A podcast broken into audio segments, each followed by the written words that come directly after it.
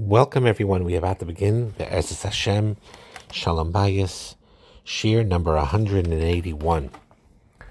Um, we know that Hachayim v'Amavis haloshen, death and life are in the power of the tongue.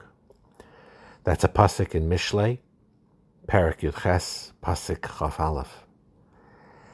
And that statement is true in life, and it's certainly true in marriage. It is unbelievable and breathtaking when we realize that many marriages can be saved and many broken marriages take place because of the power of words used correctly that make marriages or used wrongly that unfortunately can break marriages. We don't realize the power of our words. On a day to day basis, sometimes you don't see the significance of it. But over time, you realize that your whole life changes. The path you take is completely different because of the choice you make when you choose your words wisely versus when you choose to use your words not wisely. When you use your words to your spouse, to your husband or wife, and you know that by choosing rightly those words, you can create feelings of joy, feelings of love, feelings of closeness, feelings of gratitude, even a certain level of, I would say, Gan Eden in this world, a certain real feeling of, it, of fulfillment and joy. Words that can console, words that can comfort, words that can inspire, words that can motivate, words that can elevate, words that can heal. And then there are other words that create the opposite, inflicts pain, distress, anger. When you choose the right words, you can say things that would create that something that would normally be a machlaikis, a big quarrel, and when you say it differently, it's healing. For example, the no word, when you say no to a request that your spouse is asking of you, when you say no.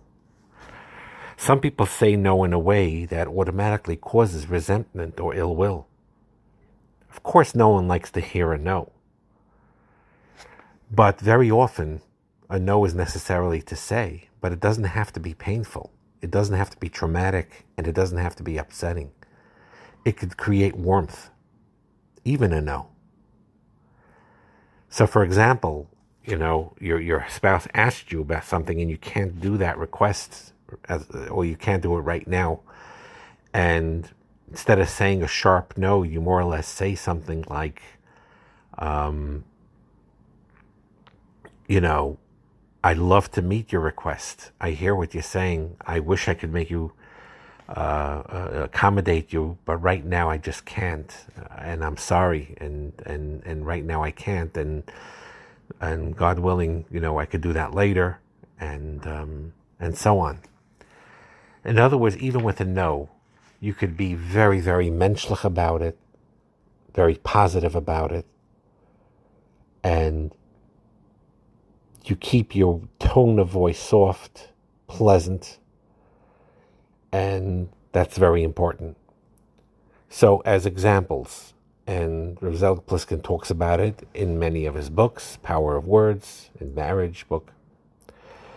Your husband or wife said some idea, and you, instead of saying the words like that's a ridiculous thing that you just said, which is really putting the person down. And let's say you even feel it's ridiculous, whatever, you're annoyed.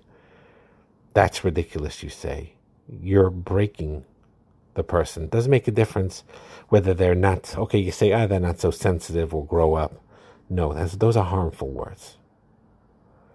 And instead, you say, even if you don't see eye to eye with that suggestion, you don't say that's ridiculous you just say, you know, I hear what you're saying, but I, I, have difficulty with that, you know, concept, what you say because of this and this and this. Or if they come up with an idea, your husband or wife comes up with an idea for vacation or for whatever. So instead of responding and saying, that's totally stupid, that's a real dumb idea, instead you say, you know, I hear what you're saying, but maybe let's look at it at a different angle, in a pleasant way, in pleasant tone of voice. Maybe let's think along these lines. Would this would this suggestion help? Turn the subject away from it. In other words, you're using your seichel, your mind, in emotional intelligence and understanding how to use your words wisely in a way that helps and not hurts. So instead of saying something, who, how could anyone in their right mind think something like that or come up with such a stupid idea? You say that I hear your position, but I think this other position has uh, certain merits that you should think about. That type of discussion. Not saying you're totally wrong, but instead say, I hear you, but for me, this other way seems to be a more, a more, you know, a more um, appealing way. Something like that. So we're not saying that you block off the disagreement. You see, that's also not healthy to always be a doormat or to have no opinions. What I mean to say is that in real life, you don't necessarily have to always agree with your spouse, and it's okay when you think based on your mind and your judgment that your spouse is incorrect about something. That's perfectly fine. It's the way you communicate that. That's what's important. You know, only an idiot would say that. That's not the way you talk.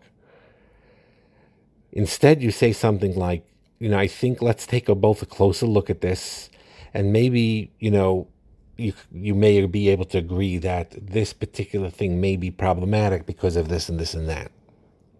Or you're dumb for not knowing that. You don't say something like that. If they didn't know something you thought they should have known, just don't comment. Okay, so they didn't know that something. Not the end of the world. Not the end of the world at all. And if you know something your spouse doesn't know, so you share that opportunity to do chesed and share that information. Don't say, oh, that she's, she or he is so dumb they didn't know this, they should have known this. You don't think along those lines. Instead, you say to her or to him, you know, you know, um, I just want to share this information for you you may not be aware of. Sometimes your spouse doesn't understand you and you get very frustrated. You know, did, can't you understand what I'm saying? I mean, I'm talking simple English. But you don't say that. Instead, you say, if you realize that your husband or wife is not getting what you're saying, you say something like, you know, I, maybe I didn't express myself clearly. Now, whether you did or you didn't, here it's mutter l'shanis shalom. You think you may have said it clearly, but you still say, maybe I didn't say it clearly. Let me explain what I mean in other words. Until your husband and wife understands what you're saying. In other words, in general, when it comes to these type of conversations, when you have differences of opinion or you're trying to convey something in the communication and you're working through it and it's not going that easy, you do everything you can not to embarrass your spouse at all. And you don't put him on the spot, you don't put her on the spot. You don't need to point out every single error or mistake that they made.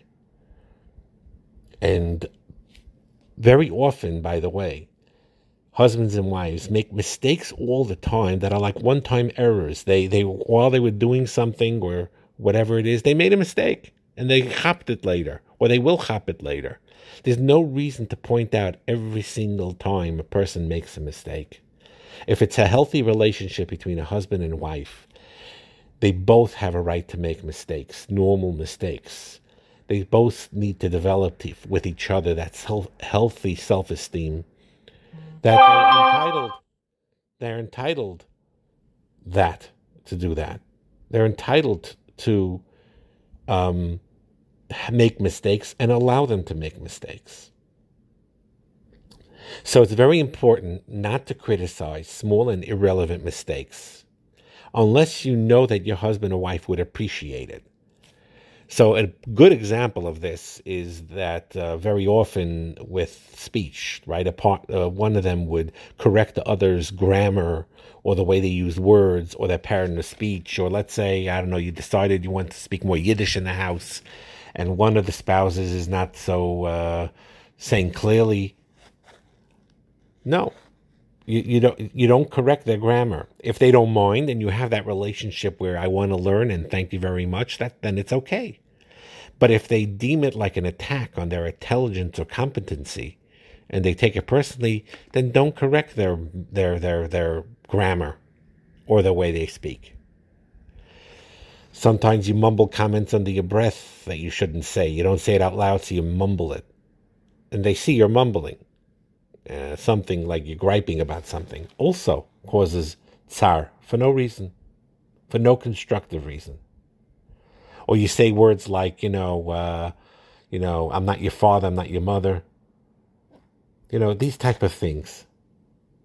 So it's very important to use words wisely, to develop that skill, to learn that skill, and then you find that when you learn how to do that, that even when there are disagreements and things that have to work work out, uh, or, or be worked out, it's pleasant. Rav Zelig Pliskin interestingly says he's going to say something from someone that got um, divorced, and he talked about why he got divorced, and this is what he said and all of it is really wrong. I'm just going to quote it. This person said, I believe strongly in the importance of saying everything I feel. If I don't like something, I consider it dishonest not to express my thoughts frankly and bluntly. We would have had a good marriage except for the fact that my wife is so weak. She couldn't take hearing the truths I was saying. She kept telling me to keep my critical mark- remarks to myself, but she's wrong. I was hoping that she would become stronger, but she quit the marriage instead. She's a coward, and she's afraid to face herself. Now, that is terrible words and wrong and bad thinking.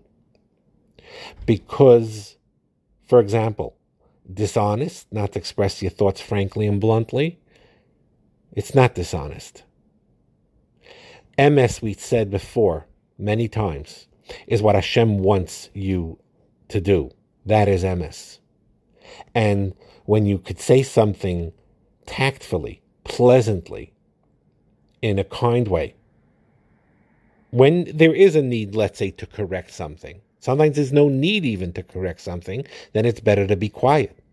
But even when there is a need to, you do it subtly, nicely, with thoughtfulness, not bluntly. It's not a sign of weakness when a wife says, Don't be so critical of me. She's right. She's not wrong. To make a marriage strong, you need that trust, you need that love, and you need to learn how to really work things through with each other in the way you talk, so it's very important, besides learning the Etzem, Hilchis, Chafetz Chaim, and Hilchis Lashon Hara, and so on and so forth, it's important also to develop the skill of using your words in the right way. Have a wonderful day.